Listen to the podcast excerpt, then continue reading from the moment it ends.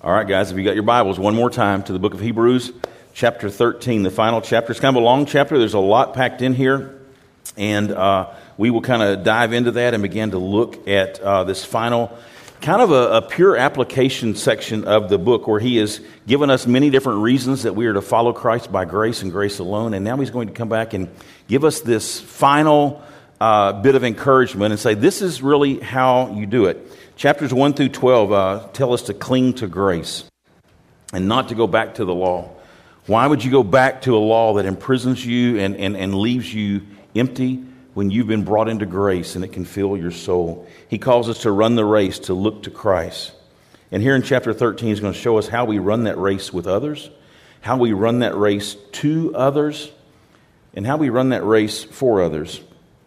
And uh, so this chapter is going to help us to, to make application of all the, the things that he's been saying and kind of kind of answer some questions for us. He's going to answer the question what difference does grace really make? Is grace just something that we need to save us, or is grace something that we need to sustain us? Is grace just, just present at, at the time of salvation, or is grace something that God uses all the way through the sanctification process? If your mindset has been that, that I need grace so I can be saved, but I'm, I'm pretty cool since then, then you're missing what grace is all about. Grace is not just about salvation. It's necessary for salvation, and it's definitely a part of salvation. But grace is also something that continues to carry us forward, that helps us day to day. We need to walk in grace with God, but we also need to learn to walk in grace toward other people. And so, what the author of, of, Hebrews is going to do in this final chapter is to leave no doubt that grace is meant to impact every area of our lives. From the moment that it captures our heart at salvation to the moment that we draw our last breath and we meet Jesus face to face.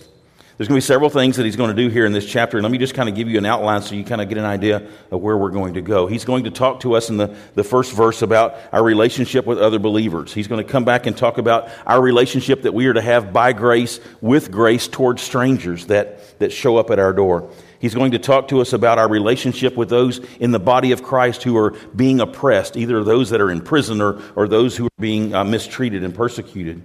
He's going to talk about how that grace changes my relationship with my sinful flesh. So, watch what he does here. My relationship with believers, my relationship with those outside the church, my relationship with those that I've never yet met. And then he comes back and says, Oh, by the way, grace changes the way you deal with yourself and the way that you deal with your sinful flesh. And he's going to close uh, out this book with, with several other reminders, but, but he's going to call us to look back at those who introduced us to grace Look at the outcome of their faith, which is your faith. your faith is the fruit of their faith.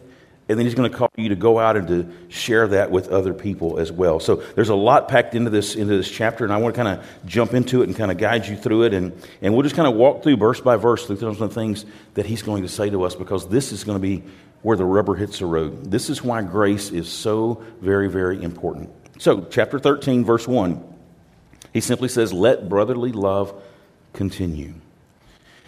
These guys are already loving each other. They're already in community with one another. They're already doing life together with each other. And he says, I want to make sure that you understand that grace is going to be the thing that helps you to continue that kind of love.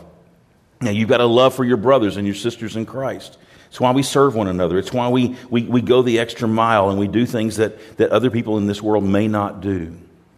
It's why when a family loses a loved one, the rest of the body gathers around and loves on them and helps them. It's why when somebody's facing surgery, the body of Christ prays on their behalf. It's why when somebody's going through a difficulty, a job loss, and other things, believers step up and say, How can I help get you through this moment? It's that brotherly love that we share because we have a bond in Christ. The Bible says that when one part rejoices, the other part should rejoice with it. When one part suffers, the other part ought to suffer right alongside of it. And he's going to, to show us how that, that happens in this process.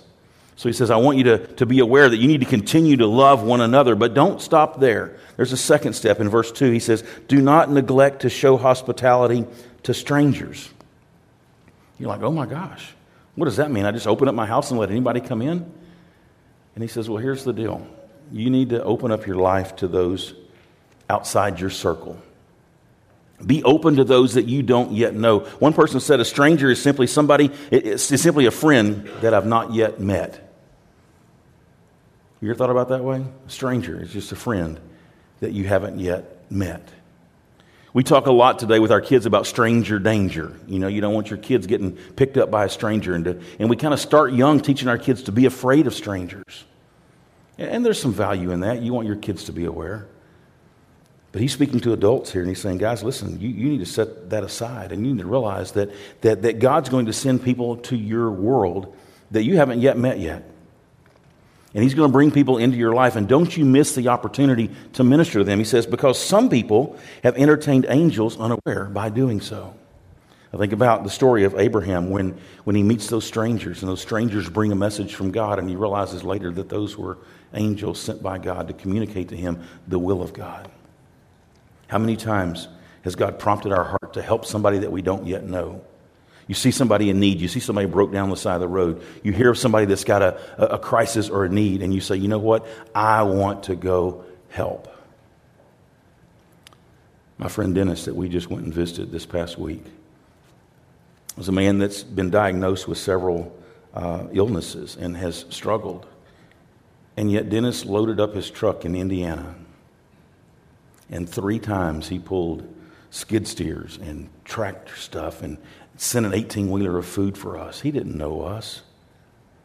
But he says, You know what? I want to be a part of that. And he drove all those miles. I'm telling you, it was a lot of miles three different times to come down here and to serve us. That's what the gospel looks like, is that, that we don't need to neglect to show this, this love. And, and he says here, this hospitality where we're opening up our homes and our lives to others. And, and so we don't just come to church and form a clique. We don't just come to church and say, us four and no more. We walk through the doors of the church and we scan the crowd and we say, is there somebody here that I haven't yet met?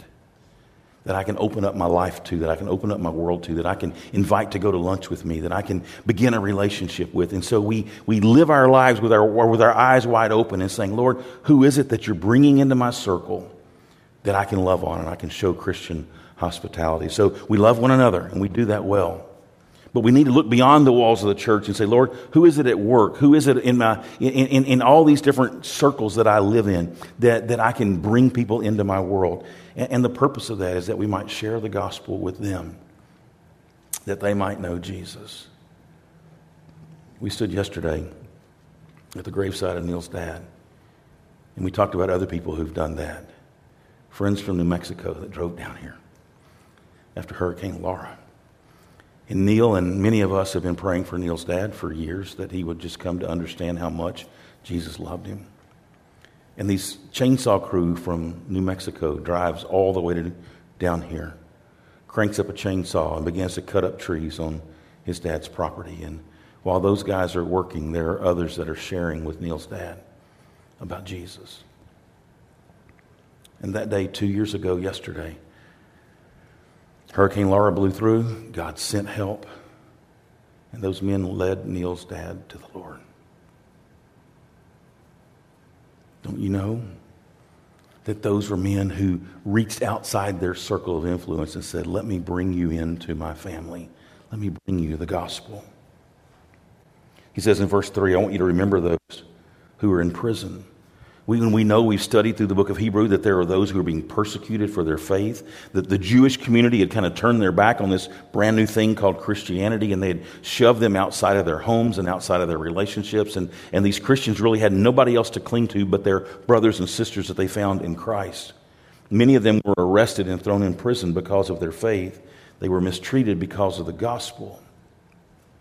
And he says to the church, I don't want you to forget those who've been taken from you and, and locked in prison. I don't want you to forget those who are being mistreated right now because they stand for Christ. He says, in fact, I want you to remember those who are in prison as if you were right there with them. Listen, listen to the impact of what he's trying to say. We don't have believers here today being thrown in prison because of their faith.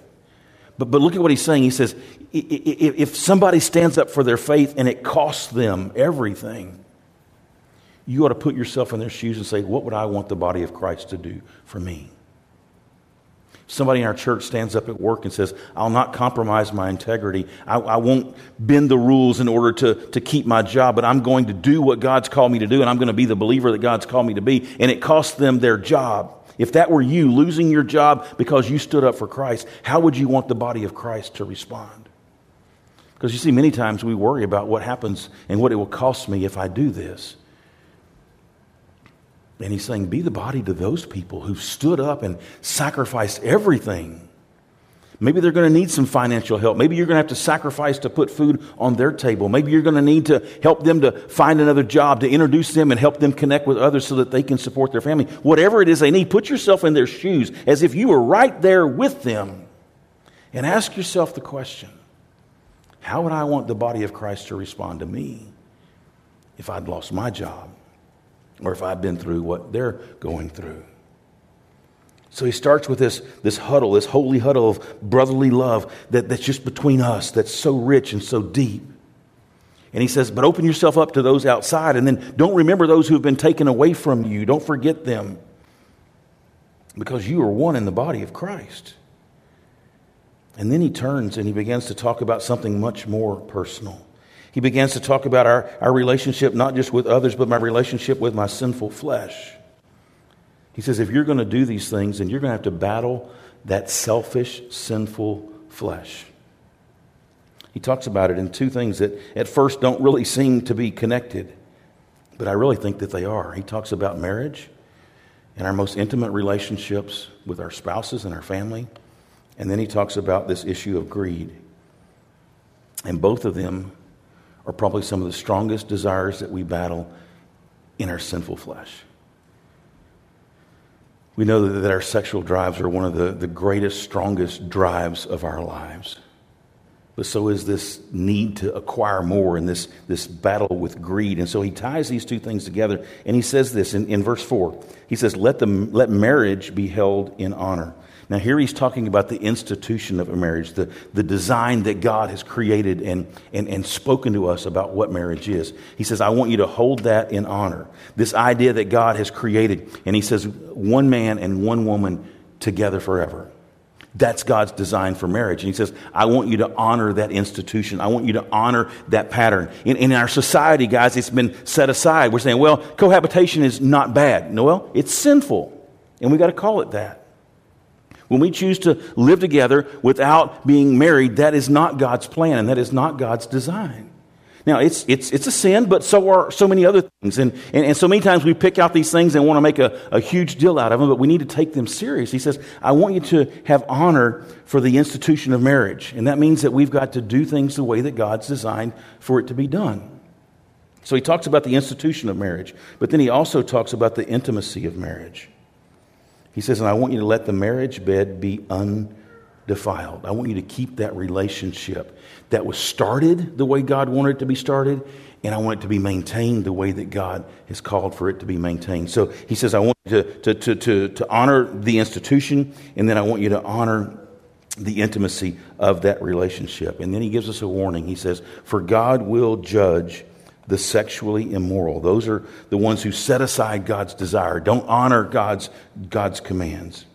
And also the adulteress, he said. He will judge the sexually immoral and the adulterer. The one who says, I'm going to do it my way, not God's way. You're setting yourself up for judgment and for failure. Those who say, Well, I'm married, but, but I, am going to go outside the bounds of marriage and I'm going to find some fulfillment and find some, some pleasure outside of that. And he says, There is judgment waiting on those. And then he says, Keep your life free from the love of money. Here's the greed. And again, both of these things are two strong desires of our sinful flesh. He says, Keep your life free from the love of money and be content with what you have. Look with me if you've got your Bibles to 1 Timothy chapter 6. 1 Timothy chapter 6, beginning in verse 6. And look what Paul says, something very, very similar. He says, Godliness with contentment is great gain. For we brought nothing into this world, and we can take nothing out of this world. But if we have food and clothing, with these we will be content. And then here's the warning about greed those who desire to be rich fall first into temptation, second, into a snare, and third, into many senseless and harmful desires that plunge people into ruin and destruction. For the love of money is a root of all kinds of evil. And it's through this craving that some have wandered away from the faith and pierced themselves with many pangs. Here's what he's saying. Just like he's saying in the book of Hebrews, he's saying, I'm warning you against letting that desire control your life. Some folks are so anxious to be rich, so anxious to have it all. He's not saying here there's anything wrong with money. He's saying there's something wrong with us pursuing that as our ultimate goal. He says, don't, don't do that. Be content. Godliness, that's your character. With contentment is great gain. He says, Look at this. You, you brought nothing into this world. And when you leave, you're not taking anything with you. So everything that you're working so hard for, everything you're trying to accumulate, you can't take it with you. And he says there's a real danger when we replace God with a lesser God. And, and here's the danger we fall into temptation, we, we get caught in a snare, and we're plunged into many senseless and harmful desires that plunge us into this pit of ruin and destruction. How many stories have we heard of people who were chasing after money and the stuff of this world that just left them destroyed and empty? It's through this craving, he says, and this is the worst part, that many have wandered away from the faith. That's what the writer of Hebrews is warning against back in the book of Hebrews. But look with me in Matthew chapter 6, real quick. Matthew 6, verses 19 through 21. Jesus also warns us about this love of money. He says, Don't lay up for yourself treasures on earth where moth and rust and destroy and where thieves break in and steal, but lay up for yourself treasures in heaven where neither moth nor rust destroy where thieves do not break in and steal, and where, for where your treasure is, there your heart will be also. Here's what he's saying Make Jesus your greatest treasure. Make him be the thing that you pursue. Him be the thing that you, that you, you cannot live without. Let Jesus be that because where your treasure is, there will your heart be also. Do you find it hard sometimes to treasure Jesus? Well, that's because we're treasuring something else. When we, when we focus our heart on Jesus, it ought to be our prayer as believers that, that God would break us out of this, this selfishness and this greed that so easily creeps its way in, and that we would allow the Lord to help us to live for that which is eternal, that which really, really matters.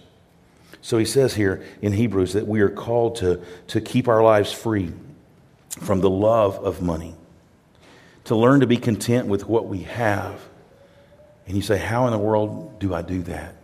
Well, he tells us in the next part of this verse. He says, For God has said, I will never leave you nor forsake you. How can I be content? Because I have Christ.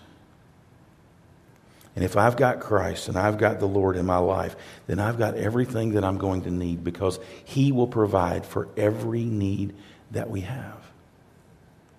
I can chase stuff and miss Jesus. Or I can chase Jesus and trust Him to supply everything that I'm going to need. I'll never leave you nor forsake you. So we can confidently say, The Lord is my helper. Literally, the Lord is on my side. I will not fear. What can man do to me? Again, these Hebrew believers are, are, facing persecution. They're, they're facing jail time. They're facing the loss of all that they have. And, and, the, and the writer here is saying to them, listen, I want you to remember something that's, that's been recorded for us in Scripture back in Psalm 118. It, it, it's, it's, a, it's a great psalm. You've got to go back and look at it. But Psalm 118, there's a refrain that comes through it all throughout that psalm. And it says this His steadfast love will endure forever. You can rest and you can be content with what you have. You know why? Because you have the King of Kings and the Lord of Lords who has come to you by grace, has adopted you into his family, has cleansed you of all your sin, and has promised you a place in eternity with him. You can be content with that. This world can't offer you any of that. And so he says, learn to, to be content. Pursue him and this relationship with him. And remember when things get tough that the Lord is your helper. He is right there at your side to see you through and to walk with you through all those things that may come your way. And then he turns in verse 7 and he says this Remember your leaders, those who spoke the word of God.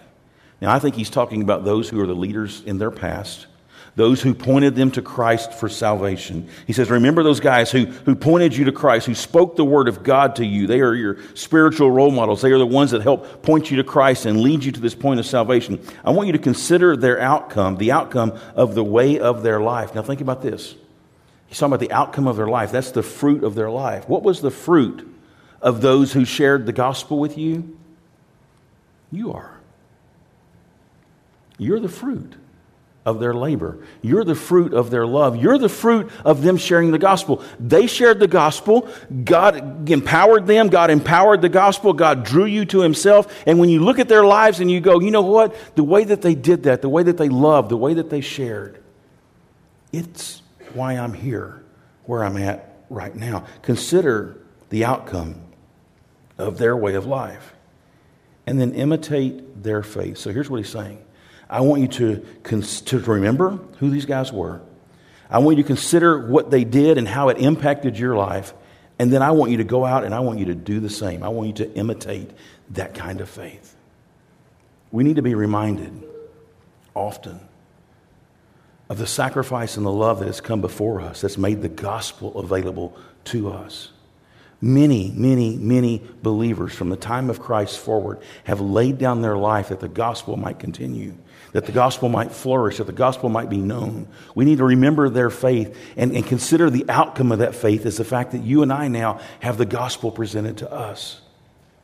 And then we need to do what they did and to share the gospel that same way.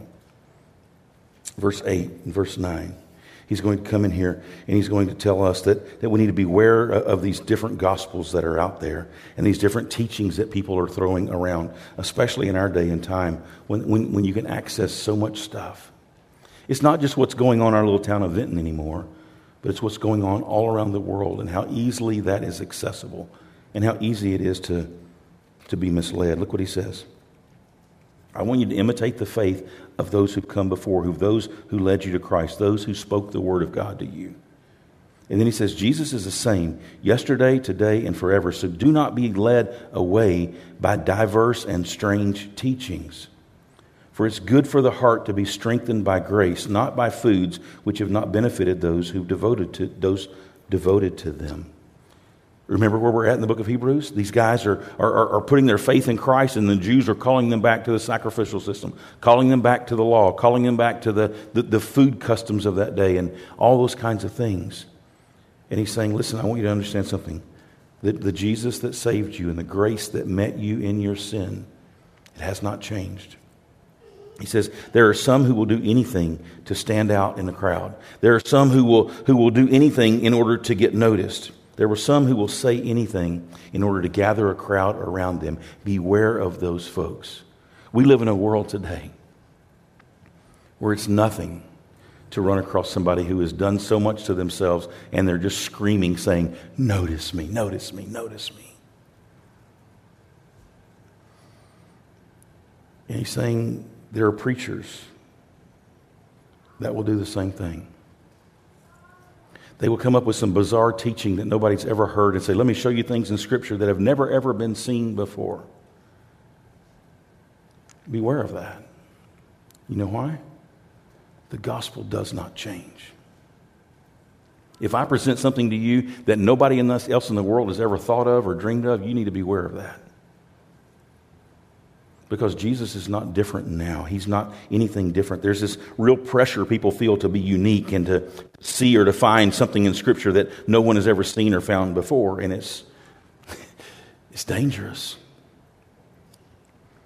And what the writer of Hebrews is really trying to say here, I think, is this. He's trying to say if you want to be unique, if you want to stand out in the crowd, if you want to have something worth listening to, run to the gospel run to the gospel. There is nothing more radical than the gospel. If you want to be unique and you want to stand out from the crowd, speak truth, speak the gospel, because today, especially in our world, that's being muzzled and it's not being spread and it's not being shared. You want to have something that would, would make people stand, up, stand, stand still in their tracks and go, ah, I've never thought about that before. Speak the truth of the gospel. He says here that we are to consider these leaders that spoke the word to us. The gospel that changed our lives will also change their lives. So consider them and, and look at them and imitate them and do what they did so that the gospel can go out to other people as well. Don't fall, he says, for, for teaching that's contrary to the gospel. It was the gospel that saved you, and it's the gospel that's going to save those that come behind us. There's no need to add to or to take away from the gospel. There's no need to modernize the gospel and make it a little bit easier to swallow. There's no need to try to make the gospel say something that it doesn't say. This one true gospel points to Jesus, who is the same yesterday, today, and forever. And by the way, Jesus doesn't need your help to be relevant. He's always relevant, He is timeless. Verses 10 through 14. He talks about some stuff that's hard for us to understand because we don't have a sacrificial system anymore. But, but he says, We have an altar from which those who serve the tent, these Old Testament priests, have no right to eat. The bodies of those animals, when they would sacrifice an animal, they would offer the meat, but all the entrails and all the insides and stuff, they would carry outside the camp and, and dispose of them and burn them outside the camp. They were considered to be desecrated, to considered to be unclean. And so what he's saying here is that the bodies of those animals that the, whose blood was used in the sacrifices, okay, are burned outside the camp. And so Jesus also suffered outside the gate in order to sanctify people through his own blood. He's drawing a, a, a, a correlation here. He's saying when, when the sacrifice was offered, the blood was carried in and it was sprinkled. And then they took all the, the, the unclean parts outside the camp and burned them. And he says, And they so declared Jesus to be unclean that they had to take him outside the city gates to the hill called Golgotha. And they killed him outside, declaring him to be unclean and unfit. But the difference was this that Jesus sanctified us through his blood that was shed outside the city. In disgrace, in dishonor, he hung on a cross. He shed his blood that you and I might be saved. So the priests would discard and dispose, dispose uh, these unclean portions outside the camp. And now they're trying to dispose uh, of Jesus outside the camp. The difference was that he was our sacrificial lamb. And through him, life has come to us. And he brought us to an altar that their sacrifices could never provide. They brought us to an altar that, that reminded us of our sinfulness and left us in despair. Jesus brings us to an altar of grace and hope and forgiveness, an altar that those priests, apart from Jesus' sacrifice, could never, ever experience. The priests saw the cross as a place of shame. We see the cross as a place of salvation. Therefore, he says, Let us go outside the camp. Verse 13.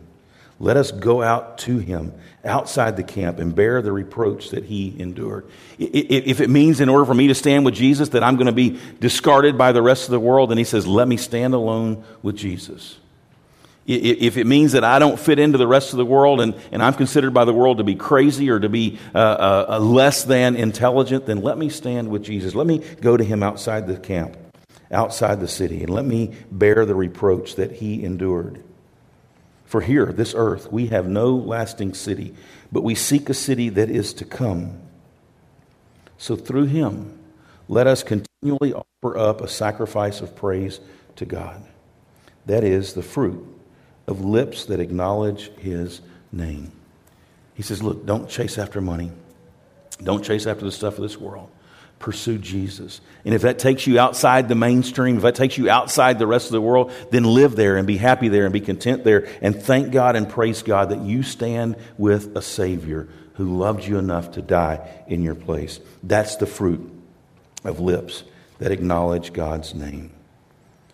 And then he comes back in verse 16. And he's going to say a couple things here that, that that grace does. He says, Now I want you to see that grace helps you not to neglect, not to, to miss the opportunity to do good and to share with others. So I want you to not to neglect to do good and to share what you have with others. For such sacrifices are pleasing to God. What do these guys have that the rest of the world doesn't have? Grace. They've experienced grace. They're living by grace. They're, they're, they're walking in grace. He says, and I want you to share that grace with the rest of the world because that kind of a sacrifice is pleasing to God. I want you to share the things that God's given to you. Some of the most generous people in this world are not the most wealthiest. Some of the most generous people are those who have nothing and yet find a way to give. They have little but they give great amounts. That's the way that we are supposed to live. Verse 17, we're almost done. Look at this. Verse 17. He said, I want you to obey your leaders and I want you to submit to them. So now he's talking about their current leaders. I want you to remember your, your, your, former leaders that pointed you to Jesus.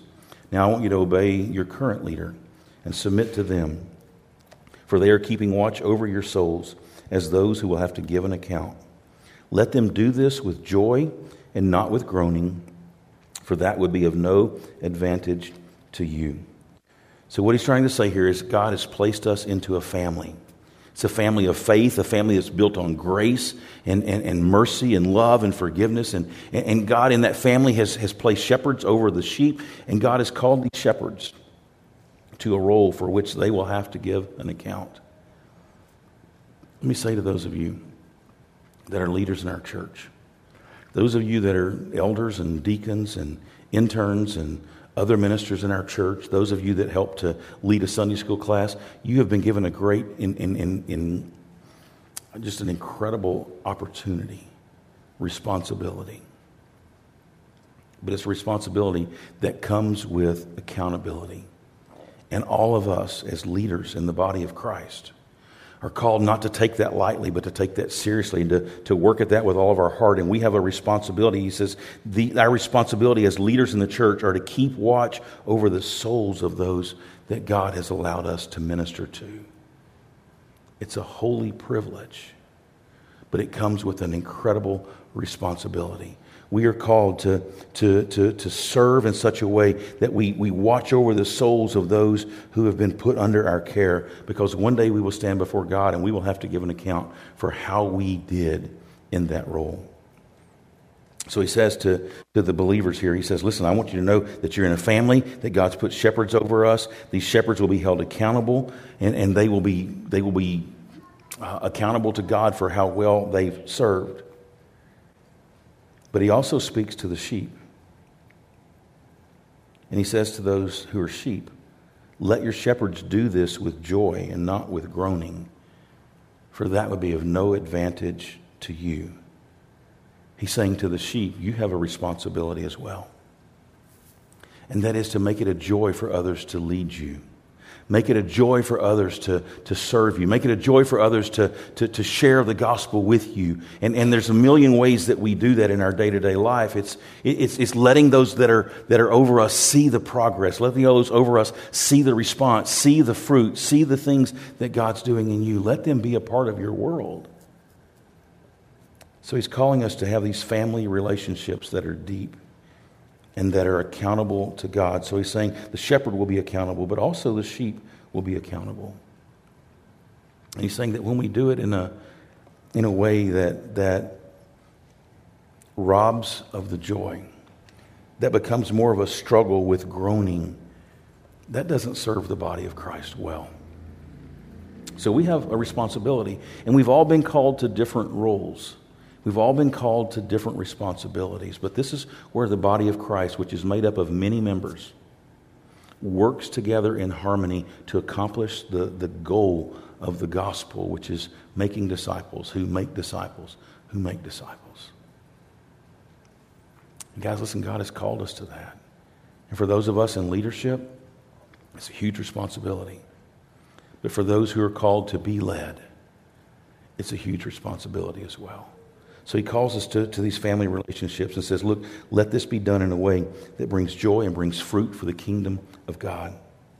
Verses 18 and 19.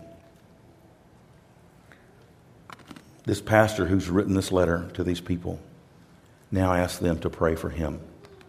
I want you to pray for us, he says. Notice this. He doesn't say, just pray for me.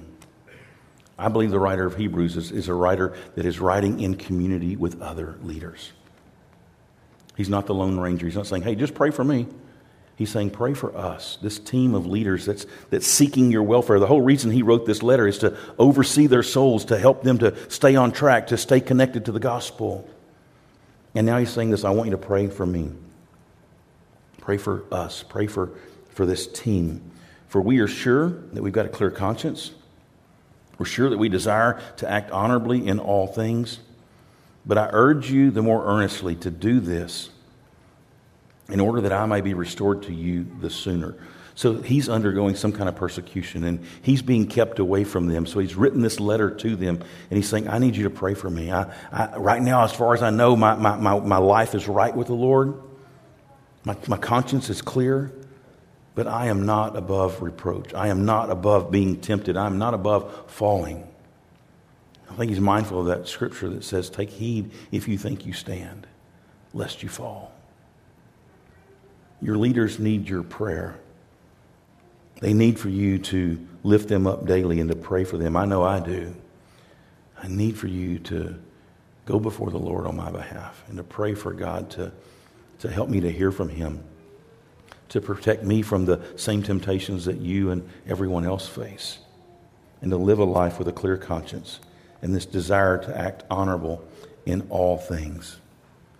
And so he asked them to pray for him and then he says, This is what I'm praying for you. This is his prayer over the church.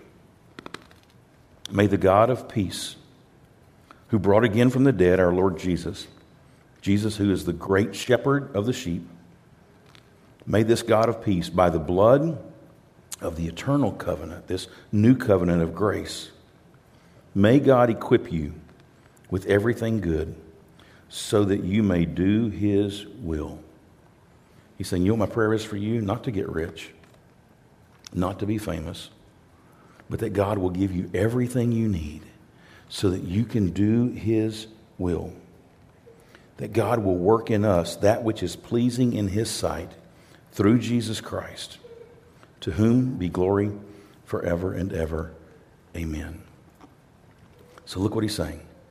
God has graced us and He's called us now to be in this relationship, to, to love one another in the body with a deep, deep love. The only way we can do that, guys, is to be involved in each other's worlds. We, we will never develop a deep, deep love for one another if all we do is come together on Sunday, sit in a chair, listen to a message, and, and go out of here. We will develop a deep love as we do life together. But that doesn't need to be just limited to us, it always needs to be looking outward to those strangers, those friends that we haven't met yet, and inviting them to come into our world and be a part of that. We need to do so by, by, by, by working to battle the flesh within us, the flesh which would drive us into areas of immorality and things that will shipwreck our faith and draw us away from Christ. We need to do that. And, and, and, and I'll be honest with you, the best way to do that is have friends in your life that know you inside and out, that understand your strengths and your weaknesses and love you anyway and say to you, you know what? I'm, I'm going to do battle for you and for your soul. I'm going to pray for you and for your strength and for your growth. And I'm going to pray that the God of all peace, who went as far as to send his son to die on a cross to shed his blood, that he will equip you with everything good that you need in order that you can do his will and you can do that which is pleasing in his sight. And then he closes out his letter by reminding them of his desire to be with them. Look what he says I appeal to you, brothers, bear with these words of exhortation, for I have written you briefly. You should know that our brother Timothy has been released. Listen to that. What does that tell you about Timothy? He's just been in prison. But God just set him free. Timothy has been released, with whom I shall see you if he comes soon. So greet all your leaders and all the saints, and those who, who, who uh, come from Italy send you greetings, and grace be with you all. The writer of Hebrews realized that he didn't serve God in a vacuum. He was not an island standing by himself, but he was connected with all of these. When you read through the New Testament, begin to look at, and I know this is sometimes a challenge. We read through all these names that they list, especially at the end of Paul's letters. Paul always lists a, a, a, just a truckload of names of people. And so and so and so and so and so and so and so and so send you greetings. You may not know the names, you may not know their stories, but I want you to gather something about this. Paul never did life in isolation, he always had people with him. Wherever he went, there were those with him. If he was locked up in prison, there were those outside the prison that were ministering to him and bringing him food and helping him through. There were those that would take the letters that he was writing and deliver them to the churches that he was writing to. He always worked in connection with other people. God has not called us to be alone in this walk. He has called us to this family of grace. He has placed us in a family, and every one of us ought to feel a part of that family. So if you don't feel a part of that family, if you don't yet have a place where you belong and where you think this is a place where I can serve Christ and I can walk with Him and I can serve Him, then you need a family. You need a church family that you can do the gospel with. That's why we gather together on Sundays.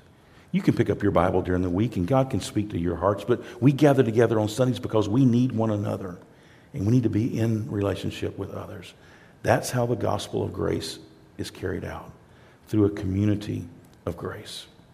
And that's what God's called us to, to, to build and to be a part of and to strive to protect. And so I just say to you, the book of Hebrews is all about grace.